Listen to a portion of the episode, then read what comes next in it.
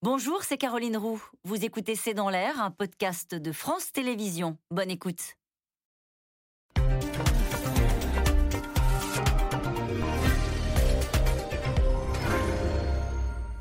Bonsoir à toutes et à tous, nous attendons vos questions, SMS, Internet et réseaux sociaux pour alimenter notre discussion. Mensonges, duplicité, mépris, rupture de confiance. La diplomatie française, depuis 5 jours, dit sa colère sur tous les tons contre l'allié américain. L'annulation du contrat de vente de sous-marins et la conclusion d'un pacte entre les États-Unis, l'Australie et la Grande-Bretagne ne passe pas. La France se braque, réclame des comptes, rappelle ses ambassadeurs, une première depuis 200 ans. Hier, les Européens ont fini par faire bloc derrière Paris pour afficher leur solidarité. Emmanuel Macron et Joe Biden devraient se parler peut-être dans les tout prochains jours. Cet après-midi à l'ONU, le chef de la Maison-Blanche a donné la priorité à la reconstruction de nos alliances. Ce sont les mots qu'il a utilisés, sans un mot en particulier pour la France. Bref, on peut se demander comment peut-on sortir de cette crise ? Qu'est-ce que la France veut et peut obtenir ? Quelles conséquences cela peut avoir sur l'OTAN ? France-États-Unis, la colère. Et après, c'est une question, c'est le titre de cette émission. Avec nous pour en parler ce soir, François Clémenceau. Vous êtes rédacteur en chef international Journal du Dimanche. Je rappelle votre blog, La Maison Biden. Citons votre article, Crise des sous-marins, Joe Biden a-t-il trahi la France ? Pierre Servant, vous êtes expert en stratégie militaire, consultant défense pour France Télévisions. Je rappelle naturellement votre livre, 50 nuances de guerre, publié chez Robert Laffont. Avec nous ce soir, Nicole Bacharan. Vous êtes politologue, historienne, spécialiste des États-Unis. Votre nouvel ouvrage, Les grands jours qui ont changé l'Amérique, est publié aux éditions Perrin. Vous l'avez coécrit avec Dominique Simonnet. Enfin, Nathalie Guibert est notre invitée ce soir. Vous êtes journaliste en charge des questions internationales pour le journal Le Monde. On peut retrouver votre dernier article, Sous-marin australien, des risques de prolifération nucléaire dans la zone Indo-Pacifique. C'est à lire sur le site de votre journal et nous y reviendrons longuement au cours de cette émission. Bonsoir à tous les quatre. Bonsoir. Merci de participer à ce C'est dans l'air en direct. Je me tourne vers vous, François Clémenceau. Aucun signe d'apaisement, ni d'un côté, ni de l'autre. Non, il n'y a pas de signe d'apaisement parce qu'on est dans une sorte d'entre-deux en fait. C'est-à-dire que la colère n'est pas retombée et en même temps les gestes d'apaisement ne sont pas venus de l'autre côté. Donc tout le monde se cherche. Il y a énormément de contacts à des niveaux subalternes qui ont lieu depuis la fin de la semaine dernière. C'est quoi le niveau subalterne ? C'est qui ? Alors c'est au niveau des hauts fonctionnaires, des conseillers, d'un certain nombre d'émissaires. Donc les lignes, elles fonctionnent. Je veux dire, c'est pas parce qu'on rappelle son ambassadeur que toutes les strates, si vous voulez, de contact sont annulées. Non, elles continuent d'exister. Et la question, c'est que va-t-on mettre dans la conversation qui aura lieu entre Emmanuel Macron et Joe Biden ? Si c'est une conversation pour se dire on est désolé, ça ne suffira pas côté français. Donc il faut qu'il y ait quelque chose dans le langage de Joe Biden qui reçoivent de la part des Français beaucoup plus que le sentiment d'avoir été bien compris. Il ne s'en sortira pas avec quelques excuses. Exactement, c'est exactement ça. Et le problème, c'est qu'est-ce qu'on peut essayer de mettre de concret derrière tout ça, parce que les opinions publiques attendent ça en France, en Europe aussi.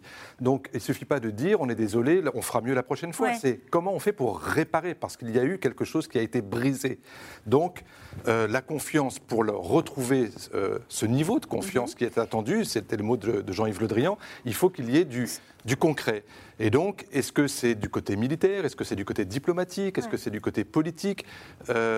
Et encore une fois, ça ne viendra pas que des États-Unis seuls. Ça viendra dans ce contexte de cette alliance entre les États-Unis, l'Australie et le Royaume-Uni. Il faut qu'il y ait quelque chose qui bouge de ce côté-ci. Pour l'instant, ça ne bouge pas. Nicole Bacharan, est-ce que les Américains ont sous-estimé la réaction des Français ? Oui, très, très certainement. D'abord, c'est quand même un petit peu une conduite d'amateur en matière de diplomatie, de la part de l'équipe Biden. Il faut bien le dire. Alors, ils ont atteint un but qui, pour eux, n'est pas négligeable. Hein, cette nouvelle alliance États-Unis, Australie, Grande-Bretagne, en mer de Chine du Sud et dans le Pacifique, c'est important, très important pour eux. C'était le but à atteindre. Le prix à payer, c'était que les Français allaient râler. Et c'est un petit peu comme ça qu'ils l'ont pris. Bon, voilà, les Français vont pas être contents, c'est pas très agréable pour eux, ça sera un peu tendu, puis ça passera. Or, ça ne passe pas, et ça secoue non seulement la relation franco-américaine, mais la relation entre les États-Unis et l'Europe et au sein de l'OTAN. Ça va vraiment très très loin. Et il me semble que parfois, comme il y a les intérêts, il y a le concret, il y a les postures, on oublie que les relations internationales, ce sont quand même des relations humaines. Et la relation de confiance entre Biden et Macron, elle se rétablira jamais, à mon sens. Il y a quelque chose là qui est cassé. Définitivement cassé, puisque légitimement, à l'Élysée, on peut considérer que Joe Biden, et avec Boris Johnson notamment lors du dernier G7, se sont carrément moqués des Français, avec embrassade d'un côté et conciliabule dissimulée de l'autre. Par contre, il y a des intérêts, il y a des valeurs, il y a une alliance, il y a une seconde alliance qui se met en place dans le Pacifique. Il va quand même falloir travailler ensemble, mais ça va être dur de le mettre en place. Alors c'est vrai que cette conversation que l'on attend, c'est un premier pas, que le président américain et le président français ne se parlent plus n'aurait aucun sens. Joe Biden parle régulièrement à Vladimir Poutine, qui n'est pas son meilleur ami, souvenons nous qu'il l'a traité de tueur, à juste raison d'ailleurs. Donc ils vont se parler. J'ai envie de dire... Peut-être qu'on peut dire que les Américains nous ont jeté un os avec cette réouverture des voyages possibles des Européens. La levée du travel ban. Mais c'est quand même très, très insuffisant. Vous faites le lien entre les deux affaires ? Je ne peux pas savoir si ça devait être prévu avant. Les Américains savaient qu'ils allaient être confrontés à des tas de pays, à l'ONU, qui allait leur dire, écoutez... Les personnes vaccinées, testées, c'est quand même très très injuste, donc je pense que c'était dans les tuyaux, mais le fait que les fuites soient arrivées de la Maison-Blanche hier, je pense que c'est un petit geste pour les Français. Pierre Servant, à l'instant Nicole Bacharan disait la diplomatie, les grandes affaires du monde, c'est aussi des affaires de personnes. Dans cette histoire-là, celui qui porte la voix de la colère de la France, c'est Jean-Yves Le Drian. On ne l'a jamais vu comme ça.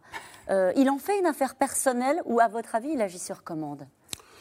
Les deux, mais je crois qu'il le fait d'autant plus facilement qu'il a vraiment porté ce dossier. C'est assez frappant parce que Jean-Yves Le Drian est quelqu'un d'assez discret, il n'est pas en permanence dans les médias. Ça fait 10 ans presque 10 ans qu'il est aux affaires dans des ministères régaliens.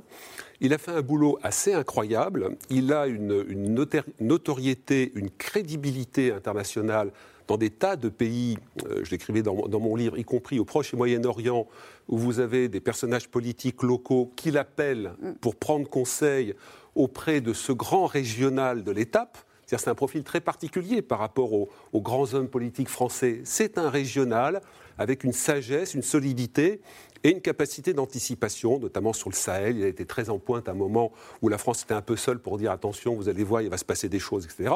Et sur ce dossier, il a porté à bout de bras. Donc c'est vrai que quand vous voyez cet édifice qui a été construit très difficilement, quand on lit les revues militaires françaises, Col Bleu par exemple, que je vous recommande, qui est une excellente revue. Ça m'avait échappé jusque-là, mais c'est une faute. C'est très intéressant. Le nombre de papiers... Nathalie connaît ça par cœur, depuis des années, des mois, sur la coopération avec l'Australie, on s'embrasse sur la bouche et on s'échange. Non, mais c'est absolument ça. Bon, et puis tout ça pour que le vieux barbon américain avec un gros carnet de chèques prenne la dulcinée. Donc effectivement, vraiment, il accuse le choc. Alors maintenant, par rapport à ce que vous disiez, qu'est-ce que les Américains peuvent faire ?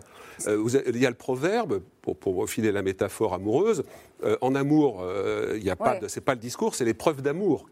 Donc là, il va falloir voir ce qu'ils peuvent mettre sur la table. Pour l'instant, ils n'ont pas trouvé, c'est pour ça que ça traîne. Je pense, et juste une chose, c'est que ce qui est très surprenant et qui correspond aussi à ce que disait Nicole, et qui fait que je considère que c'est vraiment une politique assez de gribouille, c'est qu'il aurait peut-être eu une possibilité pour les Américains de faire ce qu'ils voulaient en engerbant les Français dans le rôle. Oui. Là, entre parenthèses, moi, je ne miserais pas un copec sur le contrat de sous-marin nucléaire d'attaque à l'Australie. Je pense que vous referez d'autres émissions. Pour dire que ça ne se fera pas ? Je pense que ça ne se fera pas. Moi, c'est ma conviction. Donc, qu'est-ce qu'il aurait été astucieux de faire et intelligent sur le plan politique, militaire, diplomatique et psychologique ? C'est mettre les Français dans le coup, en disant la marine australienne, qui a un vrai problème de renouvellement de ses sous-marins nucléaires classiques, va avoir un besoin, les Français sont engagés dans le processus, on le poursuit et on double par un contrat et Sénat derrière. Et honnêtement, là-dessus, je pense que tout le monde sortait gagnant par le haut. Pour les Chinois, c'était un avertissement encore plus lourd. Et les Américains faisaient coup double ou tri par rapport à l'Union européenne. C'est pas ce qui a été fait. C'est pas ce qui a été fait. Pourquoi ? Parce qu'ils se sont pris une bananée en Afghanistan, que Biden a été humilié jusqu'à la chair, et qu'ils se sont dit, allez, les Français y crieront parce qu'ils ont l'habitude de crier, et on avance. C'est de la très mauvaise politique, c'est de la politique trumpienne. La question c'est est-ce que ça peut avoir des conséquences, et c'est ce qu'on va essayer d'analyser ce soir sur la partie défense. Juste cette phrase, d'ailleurs c'est dans votre journal, cette tribune de l'ancien Premier ministre australien qui dénonce la volte-face de son gouvernement sur ce dossier-là. Selon lui, cela aggrave les tensions stratégiques en Asie du Sud-Est. Nous y reviendrons sur la nature du contrat et sur ce qui est en train aujourd'hui de se passer. Pierre Servant dit que ça ne se fera peut-être pas. Oui, parce que ce type de contrat, c'est des montages, mais d'une complexité absolument inouïe, qui commence par des approches politiques. Donc c'était la visite de Hollande en 2014, premier président français qui va en Australie. Et puis ça se poursuit par des petits contacts industriels. Et puis finalement, on a un accord gouvernemental. Et puis après, on fait un accord industriel. Pendant ce temps-là, on négocie comme des fous contre la concurrence, avec des choses trappes dans tous les sens, des contrats qui font des millions de pages.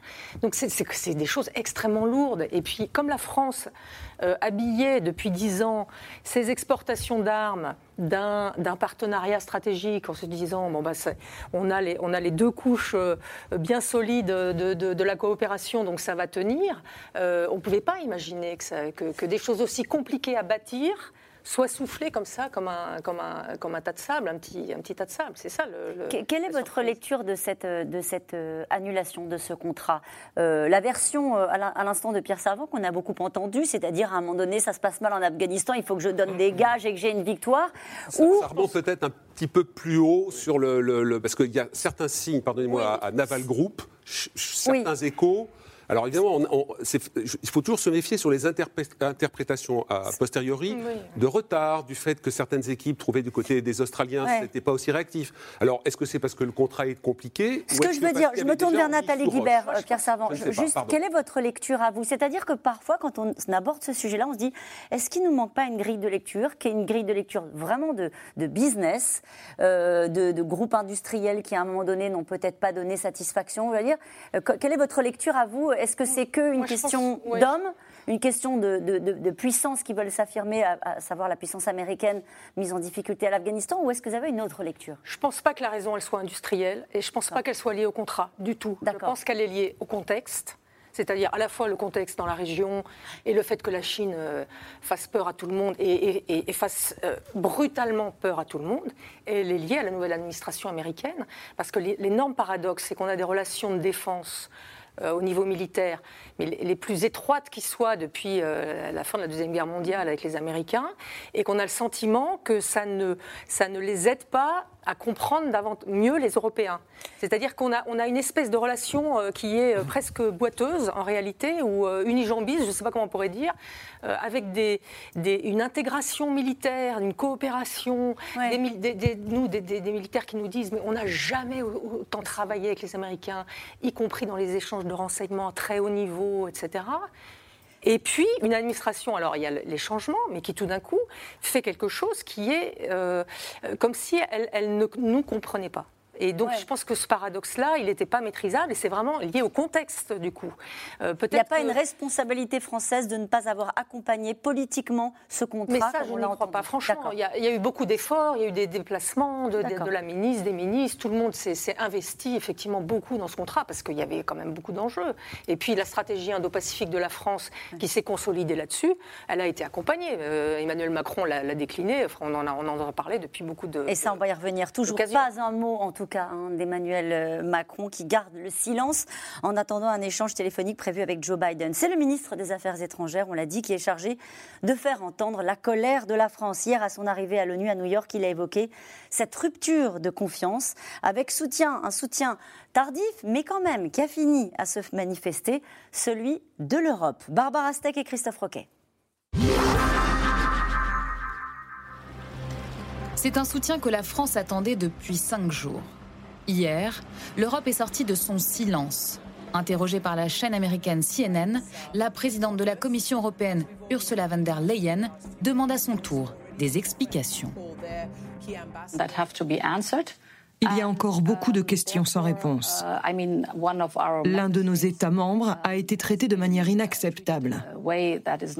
Nous voulons savoir ce qu'il s'est passé et pourquoi.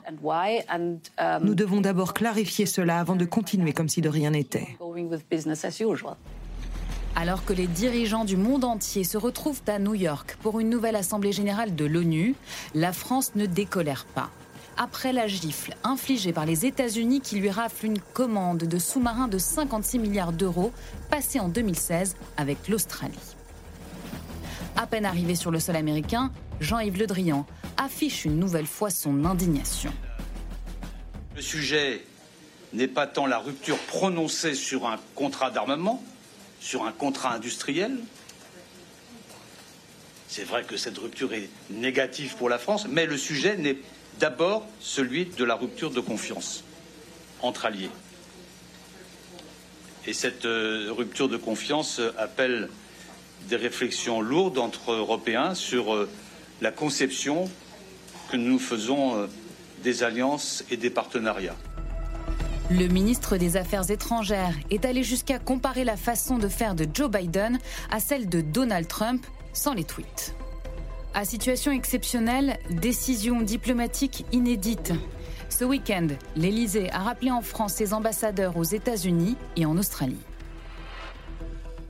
Quand nous avons appris que ce contrat a été dénoncé, cela nous a vraiment mis en colère. Je pense que ça a été une énorme erreur, un mauvais coup porté à notre partenariat. C'était plus qu'un contrat, c'était un partenariat.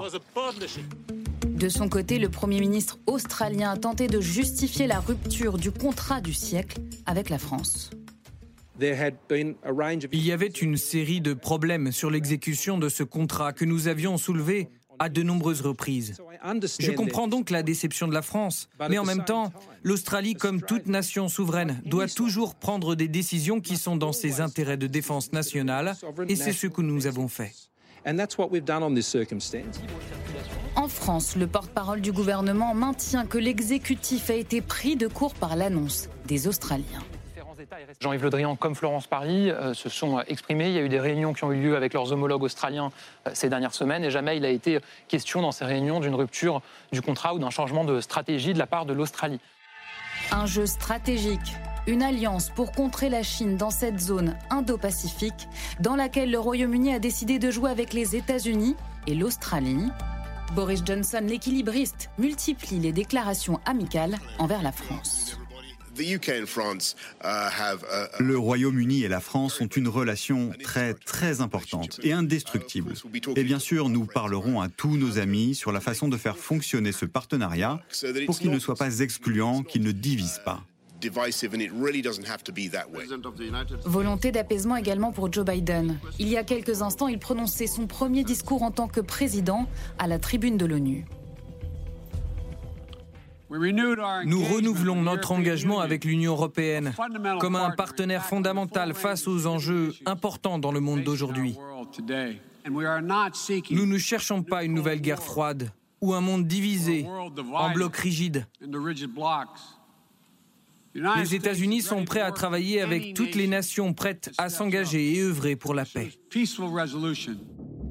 L'Europe, un partenaire avec lequel Joe Biden va devoir renouer le dialogue, à commencer par Emmanuel Macron.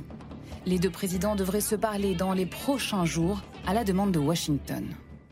Nicole Bacharan, quand vous entendez les éléments du discours de Joe Biden, vous dites qu'il n'a pas envie d'apaiser la situation, mais il n'y avait pas un geste en direction de la France ou des Européens ? Alors c'est vrai que ce n'est pas forcément le lieu, hein, il s'adresse au monde, à quelques 193 pays, et c'est le moins qu'on puisse en dire, c'est que c'est un discours extrêmement général.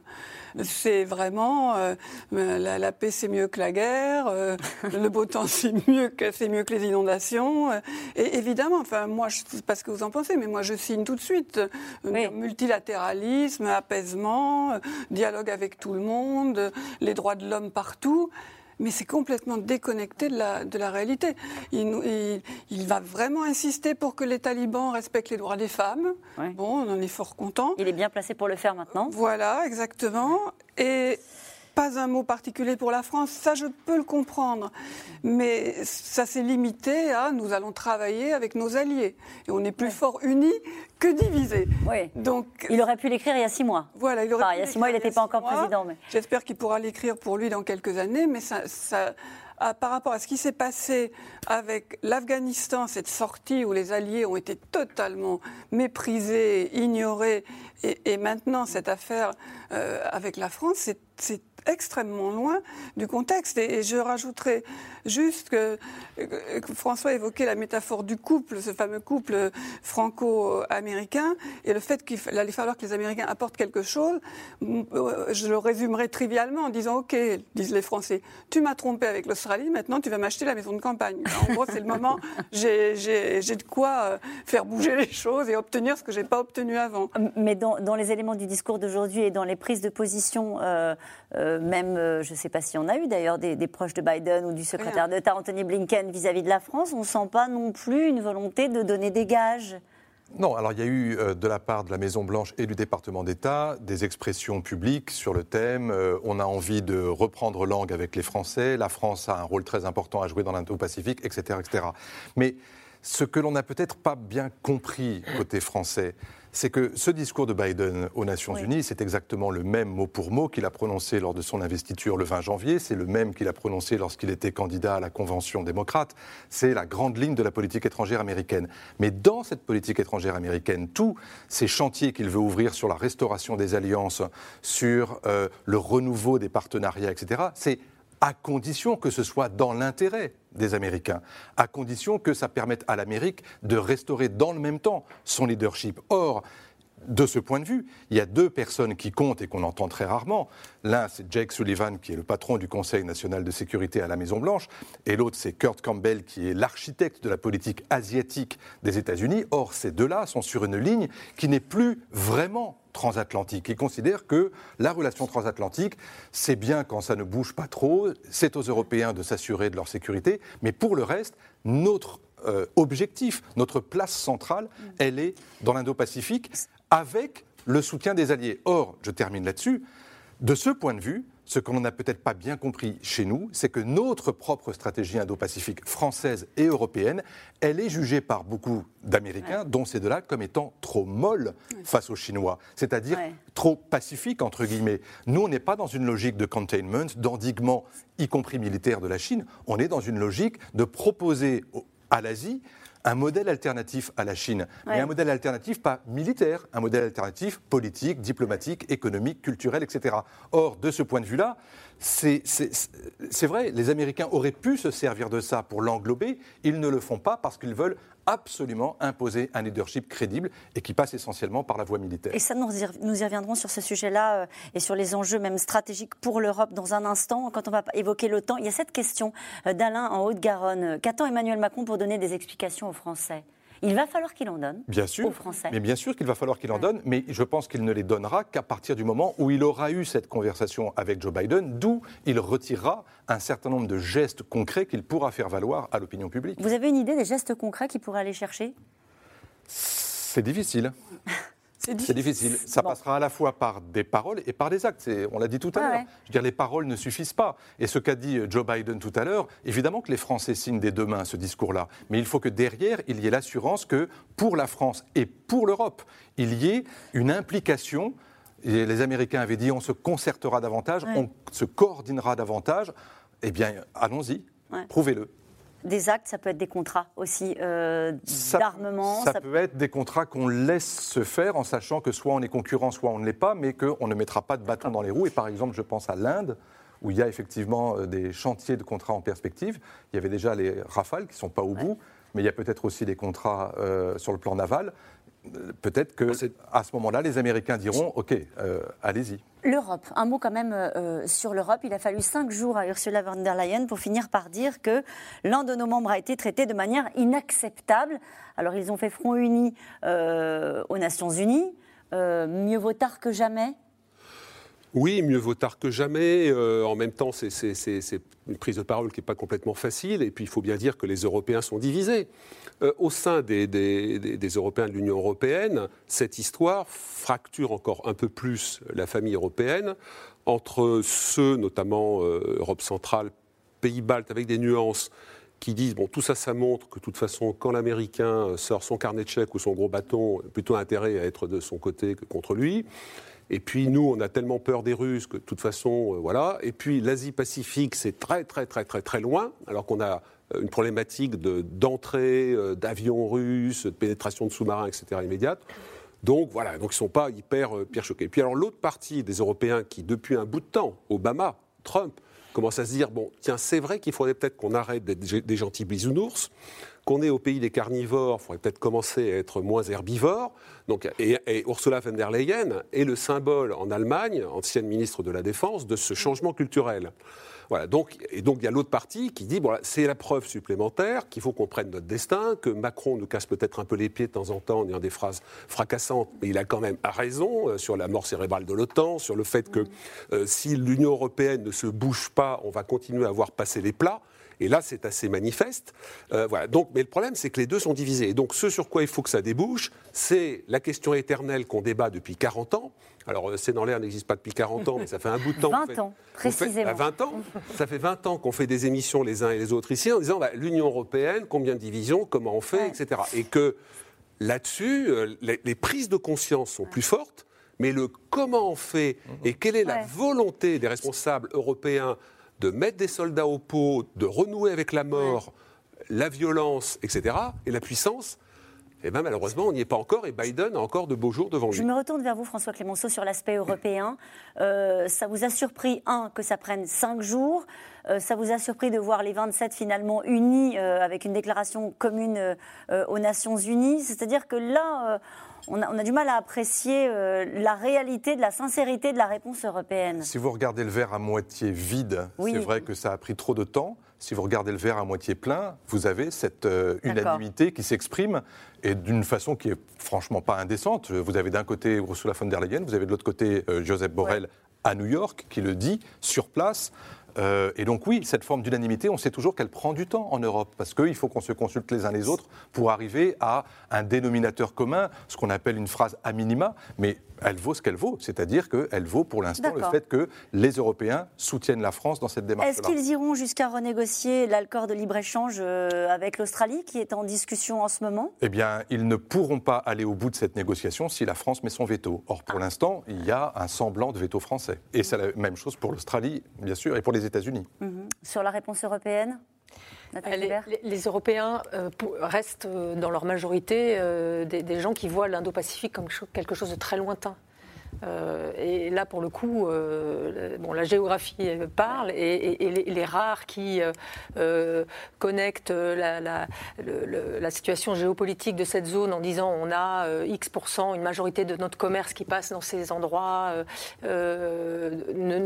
avec un engagement qui pourrait être plus ferme, disent en même temps il ne faut pas froisser la Chine.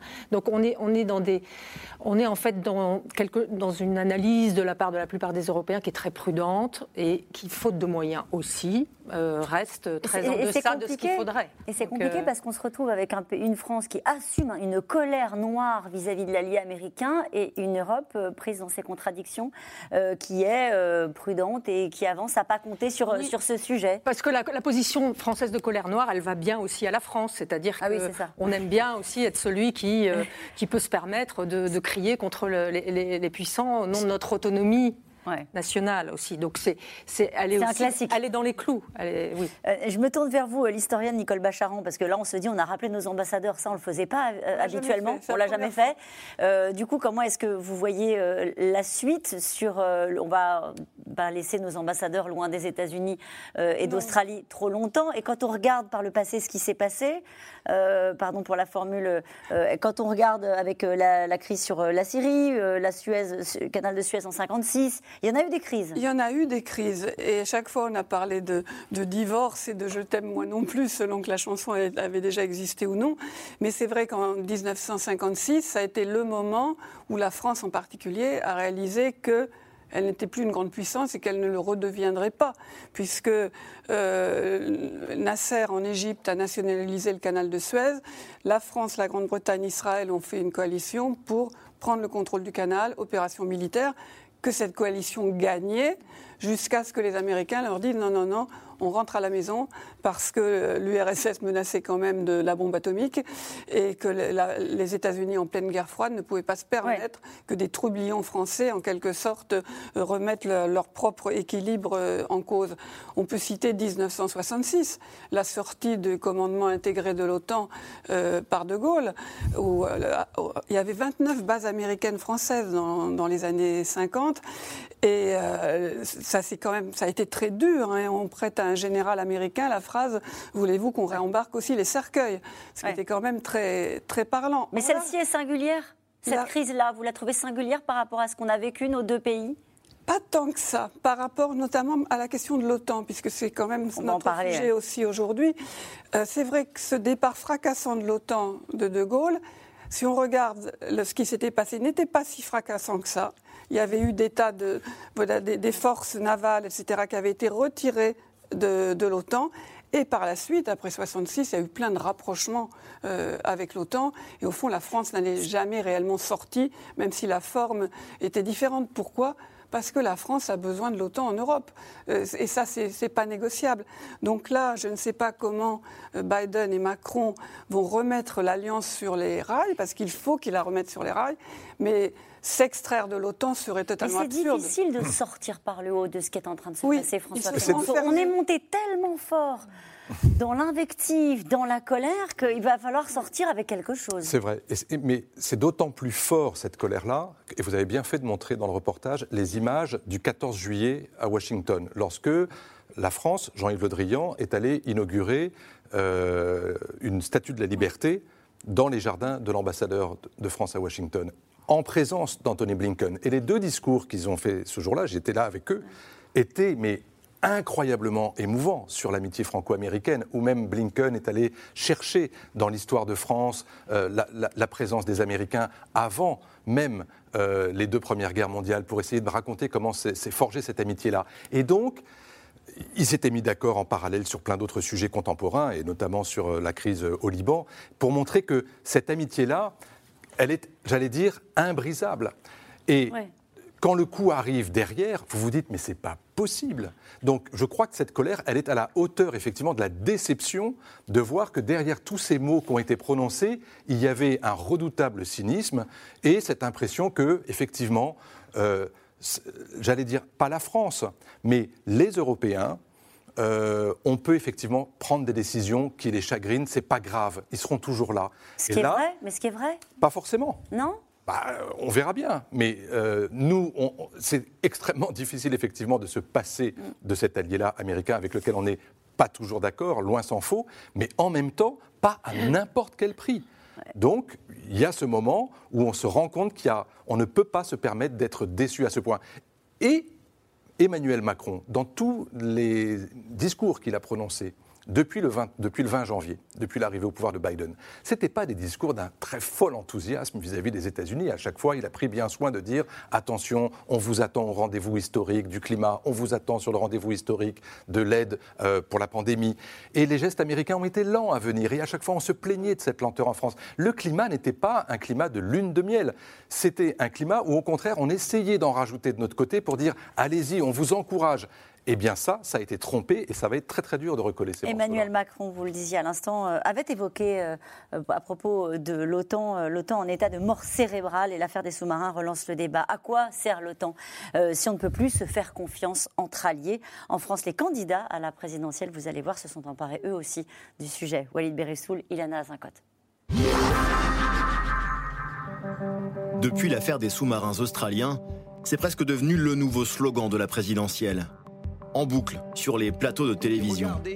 Haro, sur l'OTAN. Cette affaire doit questionner une fois de plus, c'est ce dossier que nous avons mis sur la table depuis un certain nombre de temps, notre appartenance à l'OTAN et notamment au commandement militaire intégré de l'OTAN. Le signal fort que la France devrait renvoyer aujourd'hui, c'est de quitter le commandement armé de l'OTAN. Chez les communistes, le RN ou les insoumis, ça n'est pas une revendication nouvelle. Mais dans d'autres familles politiques, à droite notamment, la tentation de la rupture existe désormais, elle aussi. Est-ce que vous nous respectez, oui ou non ? Et où va l'alliance ? Parce que si la réponse ne nous convient pas, je souhaite mettre sur la table la participation de la France au commandement intégré de l'OTAN. Des propos qui résonnent avec une formule présidentielle lâchée il y a 2 ans à l'hebdomadaire The Economist. Ce qu'on est en train de vivre, c'est la mort cérébrale de l'OTAN. Une phrase pour dénoncer la Turquie, un pays membre de l'OTAN, alors en pleine offensive en Syrie contre les Kurdes, pourtant alliés de l'OTAN eux aussi, au sein de la coalition contre Daesh. Une trahison, déjà, dénoncée par le président français. Et donc il fallait peut-être un wake-up call pour continuer dans les anglicismes. Il a été donné, je m'en félicite. La Turquie hier, les États-Unis aujourd'hui. Alors à quoi sert encore cette organisation du traité de l'Atlantique Nord, héritée de la guerre froide contre l'Union soviétique ? L'OTAN, où la France a pourtant une place importante. Elle est le 7e pays qui y contribue le plus, en consacrant 2% de son PIB à la défense. Et elle envoie chaque année 4000 soldats dans des opérations conjointes. Comme ici, en Norvège, en 2018, lors d'un exercice militaire de grande ampleur, non loin de la Russie. Pourtant, la France avait longtemps gardé une certaine distance, en restant hors du commandement intégré de l'OTAN, depuis l'époque du général de Gaulle, jusqu'en 2009, avec Nicolas Sarkozy.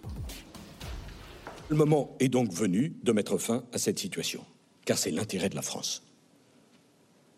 Et c'est l'intérêt de l'Europe.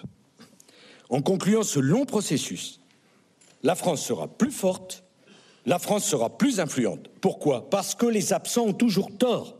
Ministre de la Défense à l'époque, Hervé Morin assume toujours cette décision. Un choix qui, selon lui, n'a pas transformé la France en vassale de l'Amérique. On raconte beaucoup de conneries en expliquant que le fait d'être dans le commandement intégré porte atteinte à l'indépendance du pays. La France est totalement souveraine sur sa défense et sur sa sécurité. Elle a son propre système de dissuasion qui n'est sous le contrôle de personne. Elle décide d'engager les forces et ses forces quand elle le veut. Et ça n'est pas parce que vous êtes membre de l'Alliance Atlantique que vous êtes obligé de vous engager dans telle ou telle opération militaire. D'autant plus que l'Alliance Atlantique a un principe de décision qui est le consensus. Alors si la France devait quitter la famille de l'OTAN, se distancier des États-Unis, vers qui se tournerait-elle ? Certains ont déjà commencé à regarder vers l'Est.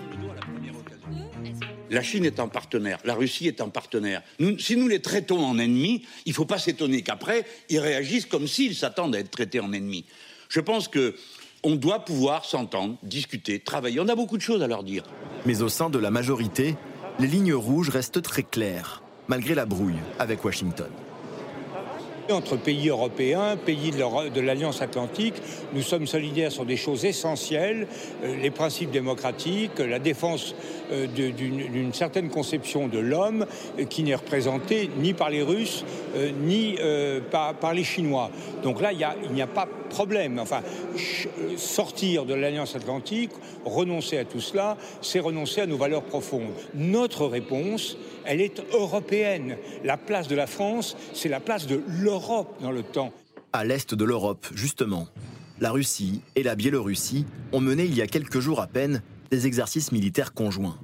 Des manœuvres non loin de la frontière avec la Pologne, un pays membre de l'Union européenne et de l'OTAN.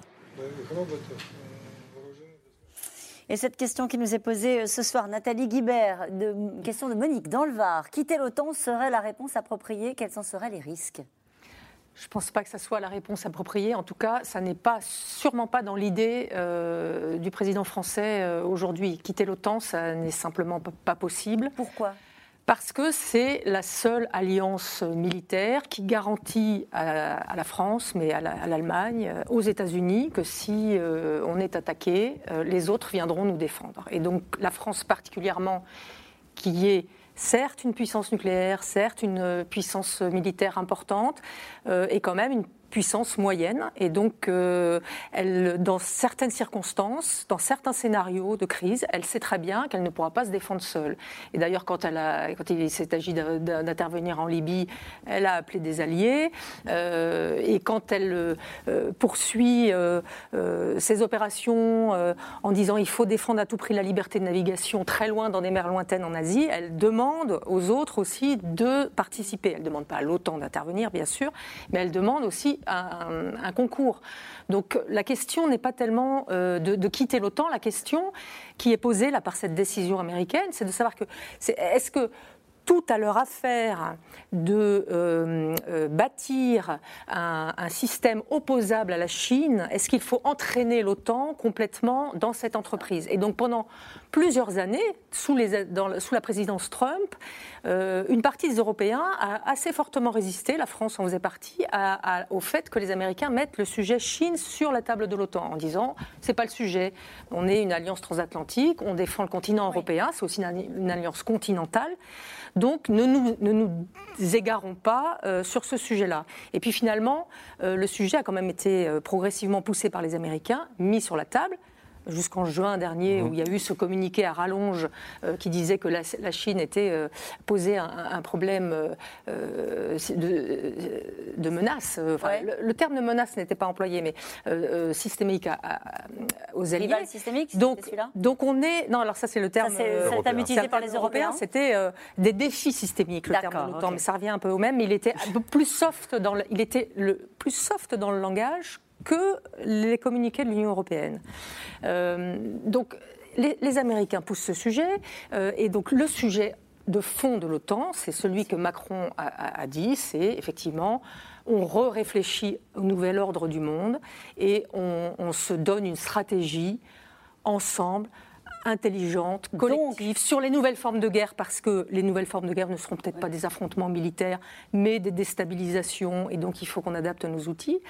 Donc c'est pas sortir de l'OTAN. C'est pas sortir de l'OTAN, c'est redéfinir collectivement le rôle de l'OTAN et ses missions. C'est à quoi elle sert. Mais de la même façon que l'OTAN a été entraînée en Afghanistan, qui n'est pas spécialement le continent européen, au nom de la défense d'un allié qui avait été attaqué, demain, elle peut très bien se trouver entraînée dans une aventure militaire ailleurs en Asie. Donc il faut aussi quand même y réfléchir. Mais la vocation de l'OTAN, elle reste en réalité une alliance militaire qui permet aux armées de progresser ensemble. Et ça ne bougera pas. Et Theresa May a interpellé Boris Johnson ces derniers jours en lui disant justement si la Chine attaque Taïwan, est-ce que ce sera le rôle de l'OTAN ? Est-ce que nous serons à leur côté ? Une grande question. C'est la question que j'avais posée lors de la dernière émission. C'est un vrai cas pratique sur lequel travaillent énormément de hiérarques militaires et de stratèges. Et les réponses sont toujours très embarrassées. Parce que ça dépend évidemment des circonstances, ça dépend de est-ce que c'est la Chine qui agresse d'abord Taïwan et auquel cas les États-Unis qui ont un accord avec Taïwan interviennent et soit c'est eux qui sont à leur tour attaqués et auquel cas on est obligé d'aller à leur secours. Mais dans les différents cas, ça pose une autre question qui est plus fondamentale pour nous Européens et pour nous membres de l'OTAN, c'est à savoir si nous, Français et Européens, on est prêts à mourir pour Taïwan. Et je sais que Pierre aime souvent ce genre de questions qui portent sur effectivement la capacité des opinions occidentales à supporter la mort et la mort au combat. Et pourquoi ? Pourquoi faire ? Si on est prêt à défendre les Baltes ou les Polonais s'ils sont attaqués par les Russes, qu'est-ce qui nous empêcherait d'aller défendre une démocratie en plein cœur de l'Asie qui serait attaquée par la Chine et avec les Américains qui viennent à son secours. C'est une vraie question, mais pour répondre à la question sur l'OTAN, et Nathalie faisait allusion à ces autres formes de guerre, et c'est vrai qu'il est là le sujet, parce que la désinformation, les cyberattaques, la malveillance, tout ça, ce sont des nouvelles formes de guerre pour lesquelles l'OTAN n'est pas vraiment armée. Elle a créé un centre d'excellence sur le cyber, mais on sent bien que cette organisation militaire, elle a su parfaitement défendre l'Europe pendant ces 50 dernières années, mais les guerres de demain ne seront sans doute pas des guerres conventionnelles, ni même nucléaires. Cette crise doit être utile pour ça, pour redéfinir les missions de l'OTAN, pour redéfinir le rôle de l'OTAN. Oui, et d'ailleurs, vous avez un Français, aujourd'hui, grâce au retour dans le commandement intégré, qui est aujourd'hui le patron de la force d'innovation de l'OTAN, qui est basée à Norfolk aux États-Unis et qui réfléchit à l'avenir même du concept de défense collective. Juste un mot, Pierre Servant, pour alimenter ce que vous allez dire, à mon avis, dans un instant. On n'a pas beaucoup parlé des Anglais dans cette histoire, hein, qui ont redit leur amour indéracinable de la France, seulement des cités de l'humour britannique. Et dans The Times se réjouit naturellement des malheurs d'Emmanuel Macron et explique malgré tout que Paris demeure un allié de poids, un unique partenaire d'envergure sur le continent européen. Donc il y a aussi cet enjeu qui se joue vis-à-vis des Britanniques, de la défense européenne et de l'OTAN. Mais oui, c'est pour ça que c'est assez... comment dirais-je, un peu étonnant de voir toutes ces prises de position politiques qui sont toujours dans les exclusives. Oui. Donc, alors que la vraie solution, elle est macronienne. Elle est en même temps. C'est-à-dire qu'il faut en même temps l'OTAN, parce que c'est une alliance politique, mais surtout parce que c'est un outil militaire qui a effectivement quelques trous dans la raquette, qui monte en puissance, mais c'est un outil militaire qui fonctionne. Ça veut dire quoi ? Ça veut dire que les composantes militaires formant l'OTAN sont habituées depuis des décennies à s'entraîner ensemble. Vous avez un truc, alors on peut aller plus loin, vous avez un truc simple. Au sein de l'OTAN aujourd'hui, vous avez une cartouche qui est le 5,56 mm. Vous pouvez la mettre dans toutes les armes otaniennes, etc. Donc, cette force militaire est habituée à s'entraîner, à fonctionner et interopérable ensemble, et vous ne pouvez pas le brader. Et en même temps, il faut ce pourquoi Chirac, en 1995, qui veut le retour de la France dans le commandement intégré de l'OTAN, essaye de faire, créer un véritable pilier européen au sein de l'OTAN pour que quand il y a des crises qui nous concernent directement et dans lesquelles l'OTAN ne veut pas s'engager, on puisse le faire y compris avec des moyens militaires, logistiques, renseignements, transports, etc., de l'OTAN. C'est l'accord de Petersen qui avait été signé à la fin du siècle dernier qui permet ça. C'est ça qui vous renforce. Mais ça bute sur quoi ? Ça bute sur le fait que les Américains, eux, ils disent « Oui, vous avez raison, renforcez le pilier européen ». Et puis quand ils voient que ça gêne leurs intérêts et surtout qu'à la limite, cette entité-là va acheter du matériel militaire français et pas américain, ils mettent le haut là. Et du côté des Français, du côté des Européens, beaucoup d'Européens disent « oui, c'est la bonne solution ». Et quand il y a des réunions, chaque fois que vous discutez avec des chefs d'état-major des armées françaises, ils vous disent « c'est merveilleux les déclarations d'amour qu'on a ». Et puis on se réunit avec ce qu'on appelle une réunion de génération de force pour intervenir ici ou là avec les Européens. Les uns disent « ah ben non, mon Parlement ne va pas être d'accord ». Les autres disent « ah oui, mais on ne peut pas en ce moment parce que nos hélicoptères ne volent pas ». Les troisièmes disent « ah ben non, on ne va pas mettre des soldats pour mourir ». Et on est là. Donc ces débats sont absurdes sur la sortie du commandement, etc. Il faut essayer de faire avec et il faut essayer d'avancer au niveau européen avec ceux qui veulent avancer. Ouais. Parce que les défis sont là sont majeurs. On pourrait le faire ? Normalement, oui. Sauf que si vous voulez, vous avez des palanquées de structures militaires européennes, des battle groups dans tous les sens, plus l'accord de Petersen qui, normalement, vous permettrait d'utiliser les moyens de l'OTAN. Qu'est-ce qui manque ? La volonté politique. Je vais vous donner une dernière chose qui est importante. Florence Parly, quand elle essaye de convaincre un certain nombre de ses homologues à rentrer dans Takuba, force spéciale européenne au Mali, qu'est-ce qu'elle fait ? Elle les prend par la main et elle les amène au Mali. C'est la première fois qu'ils voient un théâtre de guerre. C'est la première fois qu'ils voient des soldats qui sont prêts à mourir et à donner la mort. Ils reviennent, c'est transformé. C'est-à-dire qu'ils ont découvert une réalité. Derrière, il faut qu'ils convainquent leur majorité et leur pays. Ouais. C'est un énorme travail psychologique. Nicole Bacharan, vous vouliez dire un mot ? Oui, il y a un ingrédient qu'il ne faut jamais oublier dans l'OTAN, et je sais que vous tous en êtes tout à fait conscients. Il y a les armées, il y a les commandements, il y a les entraînements, il y a la confiance. C'est vrai que c'est le terme qui est revenu chez Jean-Yves Le Drian, mais l'ingrédient premier qui assure la sécurité européenne, c'est la confiance au sein de l'Alliance. C'est le fameux article 5 dit des trois mousquetaires, tous pour un pour tous. Un pays est attaqué, tous les autres s'engagent. C'est précisément ce qui a été ébranlé. Ça a été ébranlé par Trump, c'est ébranlé par Biden, et cet ingrédient-là, il est essentiel. Et juste un mot très court sur la question de l'Europe est souveraine, enfin ce qu'on entend à l'extrême droite, à l'extrême gauche, la France est souveraine, elle peut se débrouiller toute seule. Non, je veux dire, toutes les opérations militaires françaises qui ne sont pas négligeables, elles ne peuvent se faire qu'avec le soutien logistique, de renseignement, de ravitaillement américain. Donc la coopération, même si on est très fâché, on ne va pas pouvoir en sortir. Alors il y a la colère de la France et l'inquiétude de certains pays de la zone Indo-Pacifique dont nous avons beaucoup parlé depuis le début de l'émission. Pour eux, le sujet n'est pas qui signe le contrat, mais bel et bien l'arrivée en Australie de sous-marins à propulsion nucléaire avec en toile de fond la crainte d'une surenchère. Paul-Rémy Barjavel, Nicolas Baudry-Dasson. Le sous-marin à propulsion nucléaire. Un engin réservé d'habitude aux puissances détentrices de l'arme atomique. Seules 6 nations sont équipées de cet outil.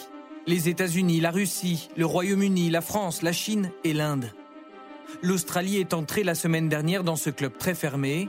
Et pour Canberra, c'est justifié.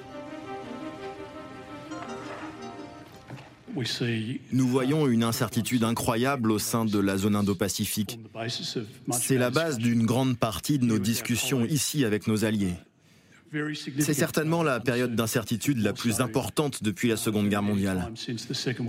Et nous pensons que c'est dans l'intérêt de la sécurité nationale de l'Australie d'approfondir nos relations avec les États-Unis. Pour l'Australie, pas question de se doter de l'arme atomique. Mais ce transfert de technologie inquiète dans la zone Indo-Pacifique. Alors est-ce une première étape vers demain une prolifération nucléaire dans la région ? Beaucoup redoutent la course à l'armement. Cela poussera d'autres puissances à agir également de manière plus agressive dans la région, en particulier dans la mer de Chine méridionale. La crainte de l'escalade dans une zone déstabilisée par les luttes d'influence. Chine, États-Unis, 2 puissances pour une même ambition, être le maître du jeu dans la région. Les pays concernés devraient abandonner cette mentalité obsolète de guerre froide, qui ne débouchera sur rien de bon, qui est néfaste pour les perspectives géopolitiques. Ils devraient respecter les habitants de la région, agir pour la paix et la stabilité régionale, sinon ils ne feront que se tirer une balle dans le pied. Au milieu de ce jeu diplomatique, chacun tente de démontrer sa puissance militaire. Pour la première fois mercredi dernier, 2 missiles balistiques conventionnels sont tirés depuis un train. La Corée du Nord, qui affirme détenir l'arme atomique, montre les muscles. Le même jour, Séoul lance son premier missile balistique depuis un sous-marin. La Corée du Nord nous a provoqués aujourd'hui en lançant un missile balistique. Je crois que notre démonstration est un moyen de dissuasion très efficace pour faire face à la Corée du Nord. Pendant ce temps, la Chine développe son arsenal atomique. La République populaire a produit 30 ogives supplémentaires cette année. Des missiles exhibés fièrement à chaque défilé militaire. Selon un rapport du Pentagone publié l'année dernière, Pékin doublera son arsenal d'ici 10 ans. La Chine construit un grand nombre de silos de missiles, ce qui peut augmenter considérablement sa capacité nucléaire. Tout cela se passe sans aucune limitation ni contrainte et avec un manque total de transparence.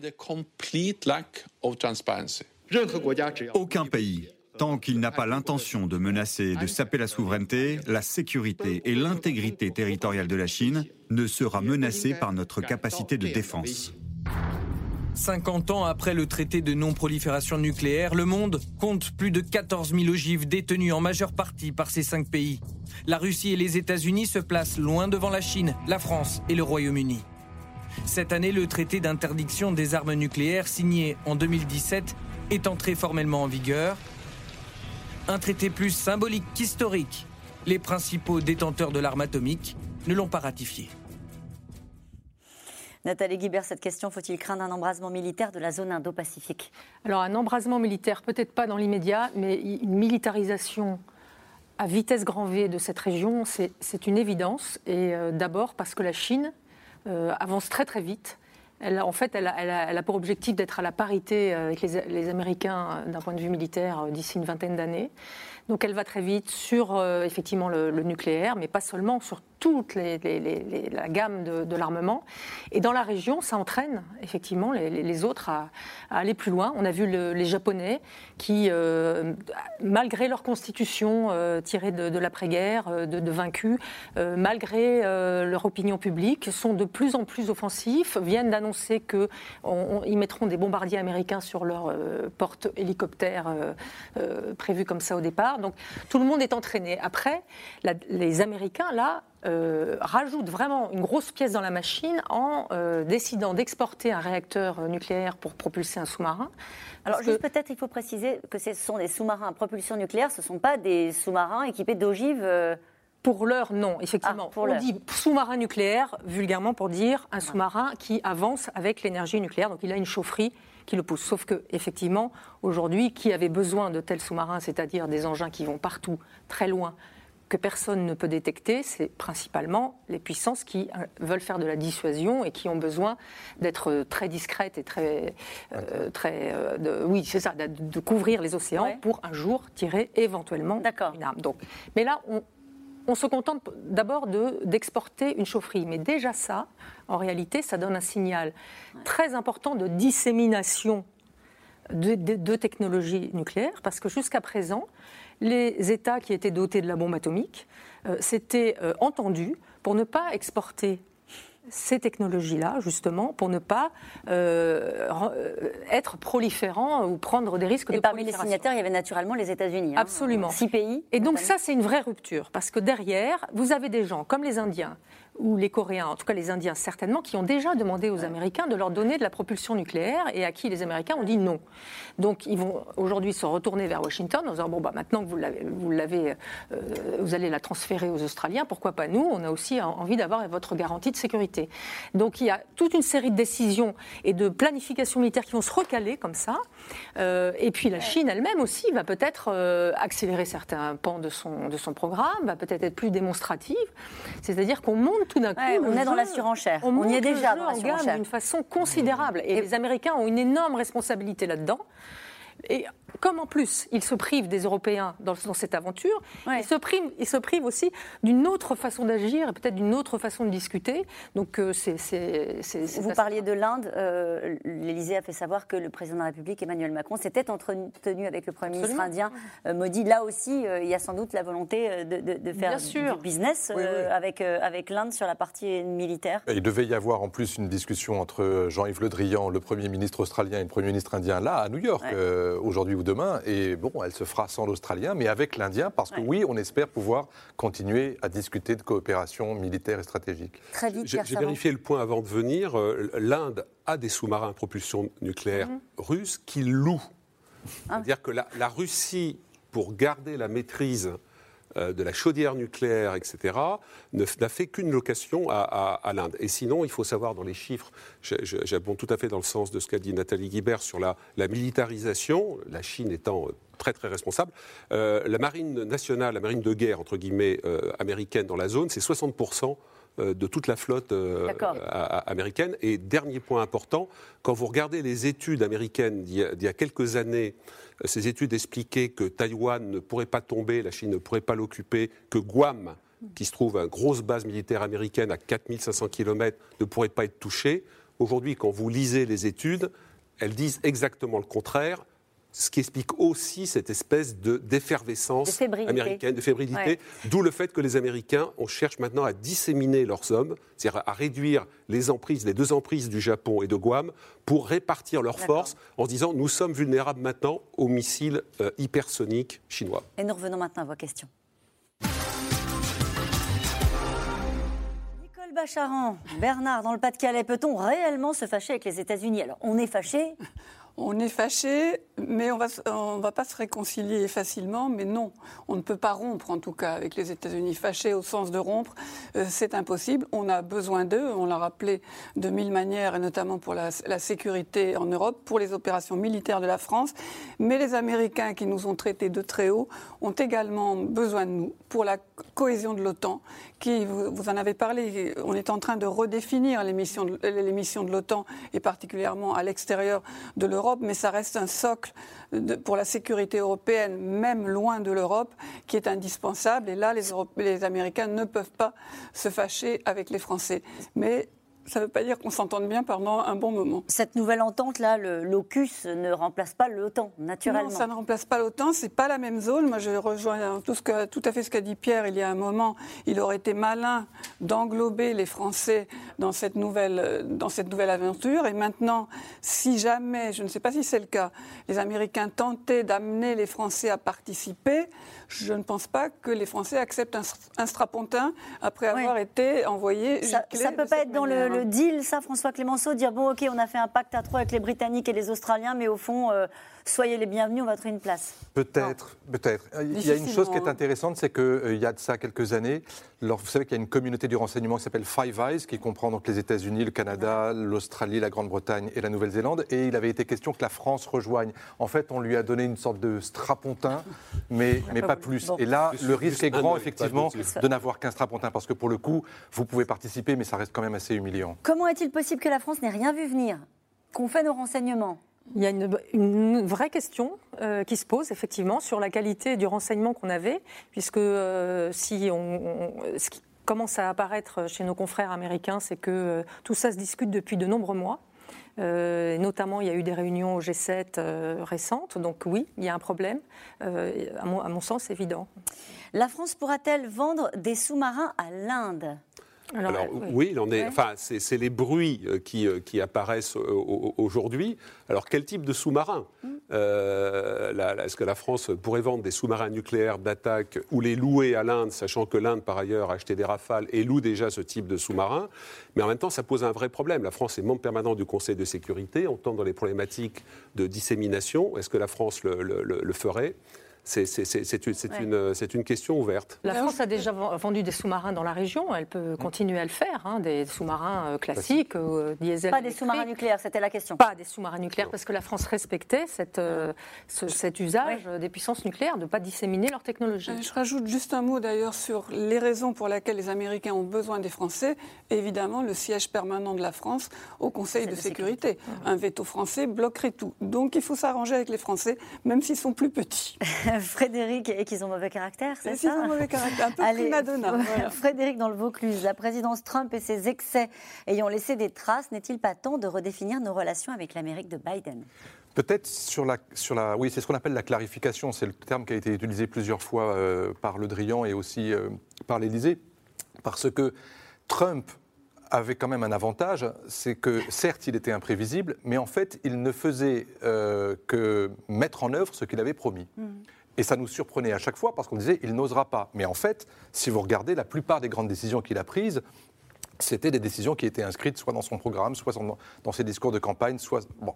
Là, avec Biden, on a quand même affaire à quelqu'un qui dit quelque chose et qui fait le contraire. Donc c'est ça qu'il faut réussir à régler dans cette fameuse conversation et par la suite, parce que la confiance ne reviendra qu'à ce prix. C'est de savoir qu'on peut se parler, on peut ne pas être d'accord, mais il faut vraiment qu'on s'entende. Pas seulement s'écouter, mais qu'on s'entende.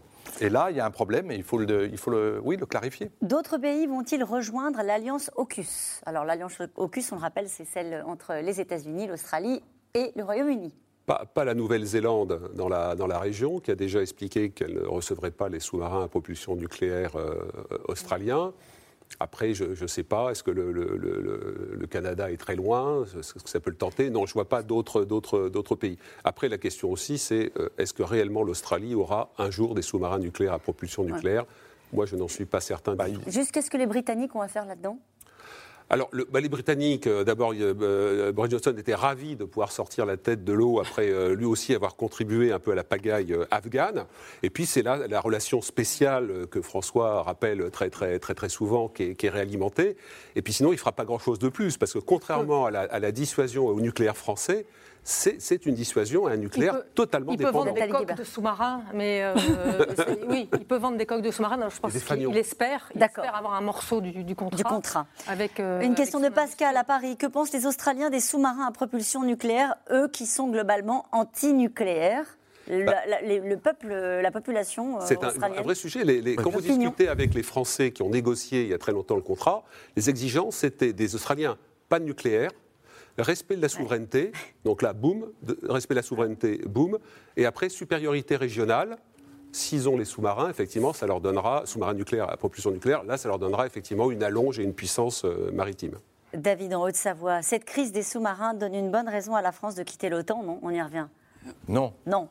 Ça donne une bonne occasion de remettre sur la table ce qui est déjà sur la table. Pardon, mais il se trouve qu'au dernier sommet de l'OTAN, on s'est tous mis d'accord pour redéfinir les missions de l'OTAN, avec un comité des sages qui avait remis son rapport, Hubert Védrine en faisait partie, et il était question effectivement de retrouver une forme de cohérence à l'OTAN, géographique, stratégique, et porté vraiment vers les questions d'avenir. C'est-à-dire, est-ce qu'au-delà du conventionnel, est-ce qu'il y a une capacité avec tous les membres de l'OTAN, à se positionner sur l'intelligence artificielle, sur les défis des grandes technologies, sur la désinformation. Quand on dit redéfinir les missions de l'OTAN, c'est les États-Unis qui vont décider ? Non, c'est les membres de l'OTAN, avec un poids prépondérant comme d'habitude pour les États-Unis, mais il se trouve qu'ils ont donné leur accord à cette révision en quelque sorte. Jean-Claude, dans Eure-et-Loir, cette affaire ne devrait-elle pas inciter les membres de l'Union européenne à acheter du matériel militaire européen et non américain ? Pas facile. Alors, c'est l'éternelle question. Oui, parce que c'est ce qu'on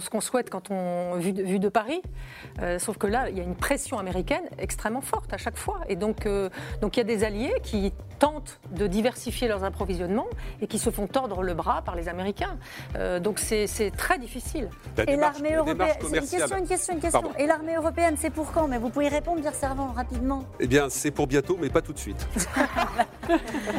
On avait compris au fond. Merci à vous tous, c'est la fin de cette émission. Je vous rappelle que vous pourrez retrouver C'est dans l'air quand vous le souhaitez en replay sur France.tv. C'est à partir de maintenant, c'est gratuit. Et puis sur toutes les plateformes de podcast, parce que C'est dans l'air est aussi une émission qui s'écoute. Tout de suite, c'est à vous.